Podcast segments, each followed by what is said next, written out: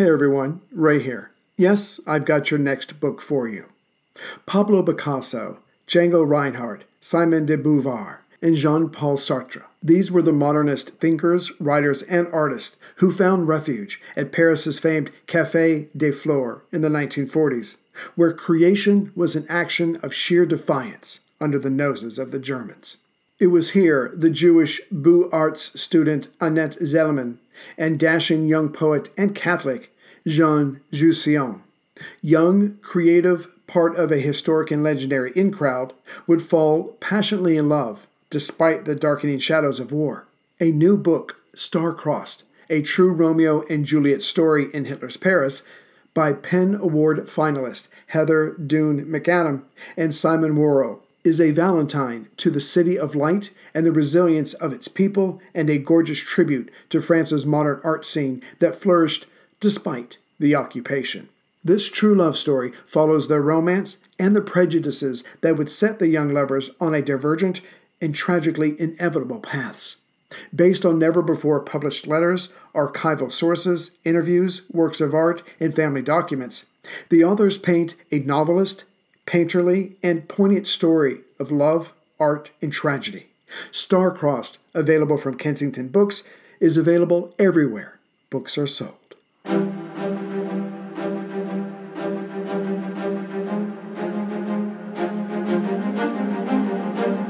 Hello, and thank you for listening to The History of World War II podcast, episode 436 Retreat, yes, but how? Now that all the beaches had been covered from Jubilee and most had gone poorly, it was decided to recall the men. And this was after General Roberts had sent in his reserves, who were equally disseminated. The situation was beyond repair by 9 a.m., but as Roberts wanted to keep trying, now was the time for Operation Vanquish. The re embarkation of the men was to commence at 11 a.m. But there was a catch. There's always a catch. The original plan had called for all the units of Jubilee to leave via the Dieppe beaches, because the flanking movements were to have neutralized the guns closest to them, but then turn in and head towards the town. This would have guaranteed that the city and its German defenders would have been overwhelmed, and then the men could leave. But that's not how this was going to play out now. As hinted at last time, the plan to evacuate was just as cumbersome, unnecessarily so, as the attack. The South Saskatchewans were to have pulled back in 10 different phases, but now they and the Cameron Highlanders of Number 4 Commando were all to leave in front of Pourville, and that's where their LCAs were told to go, but no such arrangements had been made for Blue Beach. There was no one left there to rescue.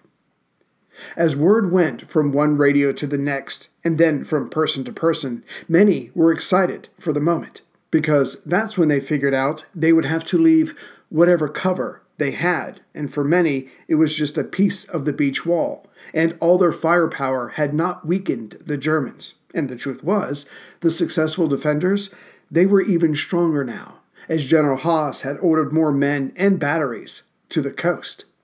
But some of the commanders on the ground did not want to wait for the order to retreat that was now passing through the radios.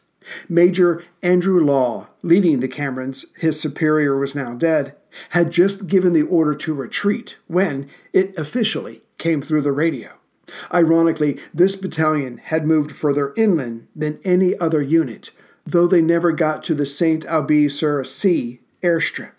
To be sure, their advance up the west side of the sea was difficult, but they had made it, even reaching the area near Petit Appeville, which is level with Dieppe's perimeter furthest from the beach. Still, it was not enough.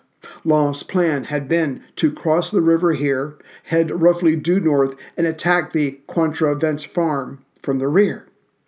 But waiting for the right moment, Law watched as horses pulled up large guns closer to the coast. This was a part of Haas's reinforcements. But still, there was no way Law could fight through that and then do more fighting at the radar station. Just as soon as Law finished telling his men, Not today, boys, we're heading home, that's when the radio crackled to life to tell them to head back to Pourville where they were heading anyways. This message had also gone through the Saskatchewans, who were still on the east side of the Scie River. And as hard as it was for them to get to this point, it would be a lot easier and a lot faster to get back to Pourville, which they did by 10 a.m. Motivation is never to be underestimated. But the rear guards of each group of men heading back to the beach saw Germans quickly take their place as they had left. Clearly, someone or someones were going to have to stay behind, or at least not on the beach, to keep the Germans back. And one of the men taking up a station so others could get back to the beach was U.S. Ranger Sergeant Marcel Swank. He was on the eastern side of Pourville at the moment and was a part of the perimeter. Suddenly, a Canadian carrying a Bren gun sat down beside him. Before Swank could say anything, he was scared to death, his throat was so dry. The Canadian half raised and sprayed bullets in a few different directions. Swank looked to where the man shot, but did not see any enemy troops. But the Bren gunner simply sat down and waited. Seconds later, several guns from different directions started firing on the gunner and thus on Swank. Then the gunner braced himself, stood, and ran to somewhere. Swank wasn't sure where. This Canadian, who had been fighting for hours, had gotten into a rhythm. He would fire and fire until someone shot back at him. It would probably be a German, so the man would then run in that direction. Locate and destroy, I believe it's called. But Swank was not impressed with this man's tactics, at least not enough to copy them. In truth, the young man was simply terrified. As he would later write, I was 19 years old and I just didn't want to die. Which is what Swank told a Canadian major a few minutes later when he dropped down beside Swank. Was there a revolving door around him? Swank must have thought. The major, sizing up the young man pretty quickly, said, Don't worry about it. I've been in stickier places than this and got out. And then the major said the one thing to Swank that actually made sense. He told him, Get down to the beach. This podcast could not exist without the help of sponsors like Yahoo Finance. When it comes to your financial future, you think you've done it all. You've saved, you've researched, you've invested all that you can. Now, you need to take those investments to the next level by using what every financial great uses Yahoo Finance. I've stressed this in my podcast about command and control, which is exactly what Yahoo Finance is. You can see all your investments and retirement accounts in one place. You can consolidate your views from multiple accounts into one hub and access the expert analysis you need to tend to your entire portfolio with confidence. Yahoo Finance has been around for more than 25 years, and they've worked things out. You've got the tools you need right at your fingertips. I open up my Yahoo Finance, and within seconds, I can see how my stocks and investments are doing. And basically, investing is all about growth. And in order to grow, you need to know what's going on. For comprehensive financial news and analysis, visit the brand behind every great investor, yahoofinance.com, the number one financial destination, yahoofinance.com. That's yahoofinance.com. The first group of LCAs arrived at 11:04 a.m. It could have been 10:34 a.m. if Hughes Hallett had had his way, but General Roberts had demanded the 30-minute delay. The gunboats that escorted them and the destroyers behind them sent shells onto the cliff top and into the cliff face. But like before, the Germans were too well dug in. Few casualties came from this salvo. Still, the ships would keep firing, but the Germans continued not dying and set off their own weapons. And just to make this escape even harder, because why not, the tide had gone out. So now the men had to run an extra 200 yards through the enemy's mortar shells, bullets, and barbed wire. And the first to head down were the 23 or so prisoners who were to carry the stretchers of the wounded. But their comrades on the cliff top were not selective in their aiming. By the time all was said and done, only one of the German POWs was still alive to make it aboard a ship safely. Around this time, Swank, the ranger, ran into fellow ranger Sergeant Lloyd Church. They had been separated early on, and Swank was pleasantly surprised. Together, they gave themselves the job of carrying the wounded to a destroyed pillbox. This was the last stop before the wounded and whoever was carrying them made the dash for the beach. With no other wounded to care for, the two rangers made their own dash. But just as they left the sea wall, Swank's legs were pumping as fast as they could, he suddenly realized he was running alone. Swank turned and saw Church on the ground. Blood was in his hair. But for Swank, a ranger, to think is to act. Still in his turning move, he started running for Church, grabbed him, and dragged him back to the sea wall. It was a hell of a lot closer than those boats. Through the blood, Church could see Swank thinking, but the prone man said something along the lines of, I can't make it. You know I can't make it, but you can. So go. Swank ran. As he came ever closer to the beach, a boat was stuck, and men were pushing it, while other boats had ropes and were trying to pull it off of the sand. Of course, the Germans took advantage of this, and men around the boat started to fall. Thinking it was only a matter of time before the boat was freed, Swank got alongside, just behind someone else, and was ready to climb over. The man raised his head up above the boat, and suddenly there was a smacking sound, a sick, meaty smacking sound, and the man fell back on Swank, knocking him into the water. The next scene could easily be in a horror film. Swank raised his head out of the water, where he saw lifeless bodies bumping into him. As for the man who had landed on him, he was now missing most of his face. But the ranger's hell wasn't over. Clearly, that stuck boat would not be leaving fast enough for Swank, so he spied out another boat pulling away and began giving his all to reach it. But he found himself traveling much slower than he knew he could go. When he looked down at his rifle, the front sight was caught on the clothing of another body. Swank had been pulling himself and this corpse to the boat. The ranger broke down his gun. They could do this in seconds, even blindfolded, and soon the body was set free, as was Swank, which is when he noticed bullets smacking the water around him. Seems the snipers had finally found him. Proving that everyone was not giving into panic, someone called for the boat to stop. It did, and a rope was thrown to Swank. He grabbed it and climbed aboard, which is when a sniper's bullet finally found him. He was hit in the arm. It was only a flesh wound, but still, it had been quite a day for this 19 year old. In all, about a dozen LCAs came to Green Beach in front of Pourville, to the west of Dieppe. Some of the boats, because they were ordered to, had tried to make it to Red Beach in front of the town proper on its eastern side. But because so much smoke had been laid down and was drifting all over the place, these boats ended up at Green Beach. Only eight ships of those twelve would make their escape, now full of thankful men, which meant most of the Saskatchewans and Camerons were safe, and some of that was thanks to the commander of the South Saskatchewan Regiment, Colonel Charles Cecil Merritt. Thus far, Merritt had dodged all German bullets, and now that his men were leaving, he would make sure as many of them as possible got away. So, as the men were loading up, Merritt, leading a covering party, saw a man go down, but he was not dead. So the colonel ran up to him, picked him up, and ran to the relative safety of the seawall. And this he had done just after being shot by a sniper. As the LCAs drove away, there were still about 250 men near Pourville. They guessed the boats would not be coming back, as it had been hell just to pick up the men they did. And the Germans were thinking the same thing, as their firing slowed considerably. In fact, many of them now were coming out of their hiding places to advance on the beach.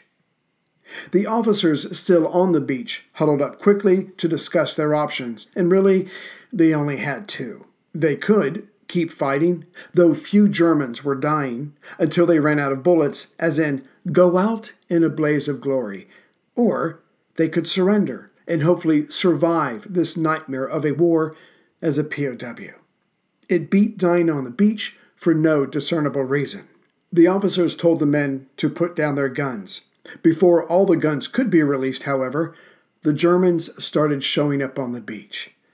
But before the Germans got there, six Spitfires flew over Green Beach at Pourville, and seeing the men below them, which they assumed were Germans, as clearly all their men had gotten away, so they strafed the area, which only added to the horrid tally of the day. But there was also courage on Red and White Beach, those just in front of Dieppe. Now that word had been given out about pulling out, the men closest to Dieppe had to focus on staying alive long enough to be on one of those boats when they came. At the moment, the Allied troops were either in the casino, along the seawall, or on the beach and laying flat, trying very hard not to be noticed. The expectation of these men to make it back home, it had to be low which may in part explain the courageous or devil may care actions of Captain Reverend John Foote of the Rileys. When this chaplain came ashore, he was one of four, he stayed close to the RAP, the Regimental Aid Post. It was set up in a small dip in the beach, providing at least the idea of cover. But again, the tide went out, and suddenly the RAP was only more exposed. So it was decided to relocate it within a left behind LCT. But just as the wounded men were moved there, and Foote had played a large role in that, risking his life, the LCT was hit again and again by shell fire. Suddenly, the ammo left on the ship started going off as well. Between the enemy and now friendly shells, the ship was no longer safe, from the outside or the inside. Still, nothing for it. The wounded were moved to behind the vessel, and by the time the wounded were moved, a few more of them had been lost, though whether from enemy or friendly fire, it cannot be determined. When the Rileys' commanding officer, Colonel Robert Bob Labatt, got the message of evacuation, he, like everyone else, thought, okay, but how do we stay alive until 11 a.m.? And for him, the answer was simple. If not palatable. In order to keep the Germans away from the casino, he would have to keep attacking them. To go into a defensive mode only gives the opponent the freedom of movement.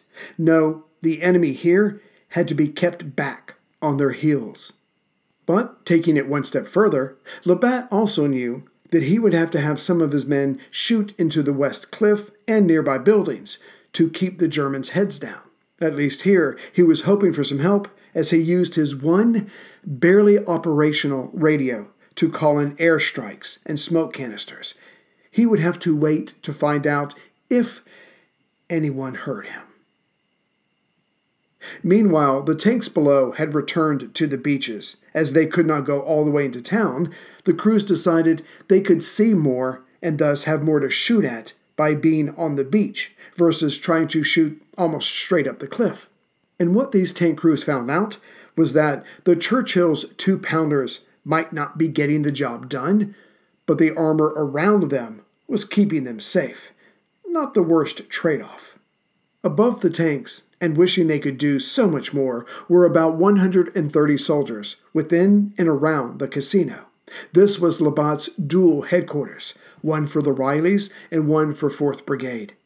With the amount of wounded, not to mention the POWs, it would be impossible to get all of them down to the beach before they ended up dead or wounded. Just then, a company sergeant handed Labatt a pair of field glasses and pointed. The colonel looked to where the man was pointing, to the west headland, and there he saw a large group of German officers. They were smiling, laughing, some were smoking cigars, and a few were in their summer white dress uniform. This, this was beyond the pale for Labatt. He quickly ordered two Bren guns to open up on them. He watched gleefully as the officers took off running, and it did his heart good. But now it was time to get back to their escape.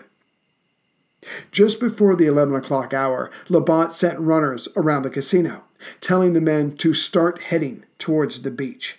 Just then, two RAF planes flew long ways, that is, across the beach, laying down smoke.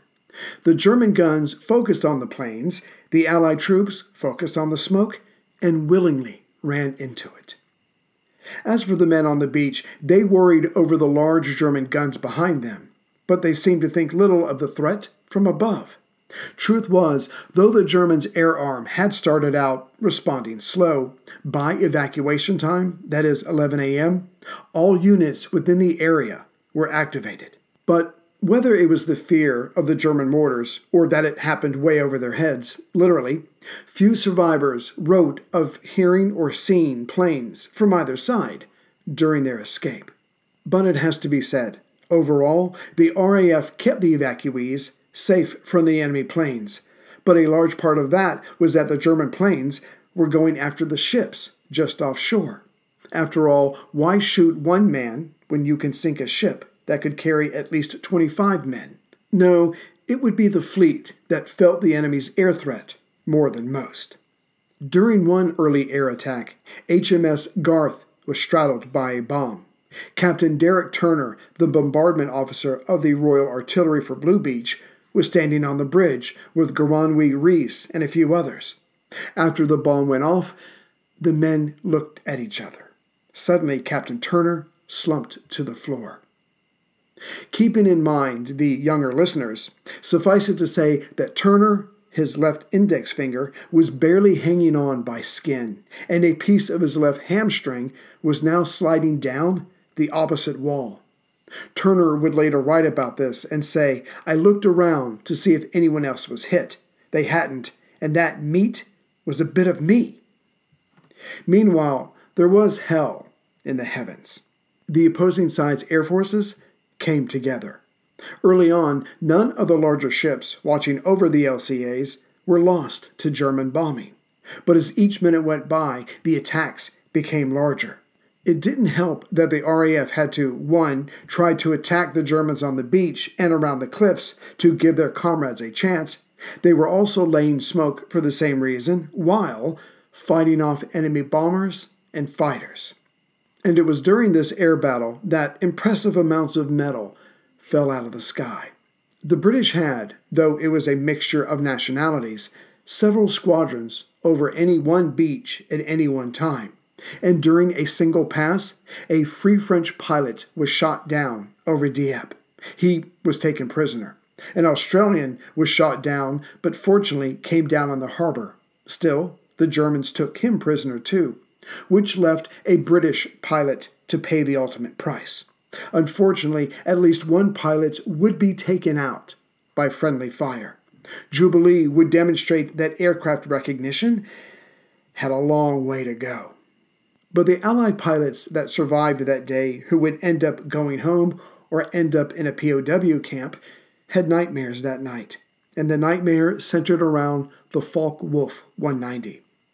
The pilots coming from Britain had tangled with the 190s enough to respect them, and it seems having lots of other Allied pilots around you didn't make all that much of a difference. Wing Commander Miles Duke Woolley, in charge of 232 Squadron, hesitated a second and watched as men died due to his inaction. In part, he would write, One German fighter dived out of the sun from a great height, attacked us head on, and I did not see him until he was maybe 600 yards away and firing. Our closing speed was probably around 800 miles an hour, say 400 yards a second and I failed to react in the second or second and a half at my disposal. He continues The FW 190 shot down two Spitfires, killing both pilots, but the squadron most commendably did not waver. Another pilot wing commander, James Johnny Johnson, who had barely survived an earlier attack by a Focke-Wulf, would write The day proved to him the all around superiority of the Focke-Wulfs over the Spitfire Fives. What would have helped not only the pilots, but the ships in the channel and the men on the beach was if, I don't know, if they could work together. But as it's already been stated numerous times, the pilots could not raise the HMS Calpe on their radio. They couldn't raise anyone who could reach the Calpe on their radio. So, so far, Operation Jubilee had shown that the Allies, one, the plane recognition needed work, their communication was practically non existent. And lastly, their attacks on AA batteries left much to be desired. George Brown, who had landed at Blue Beach and then went to the cliff top with Colonel Catto's group, watched for hours as an AA battery on the East Headland was bombed at least four times and machine gunned many more times than that, but was still able to regroup and rejoin the fighting seconds after the enemy plane attacked it. Per his report, the men would simply duck down and the bombs or bullets would go by, and then they would pop back up and fire at the very plane that had just dropped a bomb or shot at them. Something more substantial was needed for AA attacks.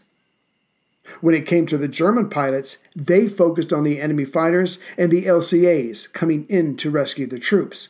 These boat crews had bravely come in the first time to drop off the soldiers. Now they had to come back again and pick up the survivors.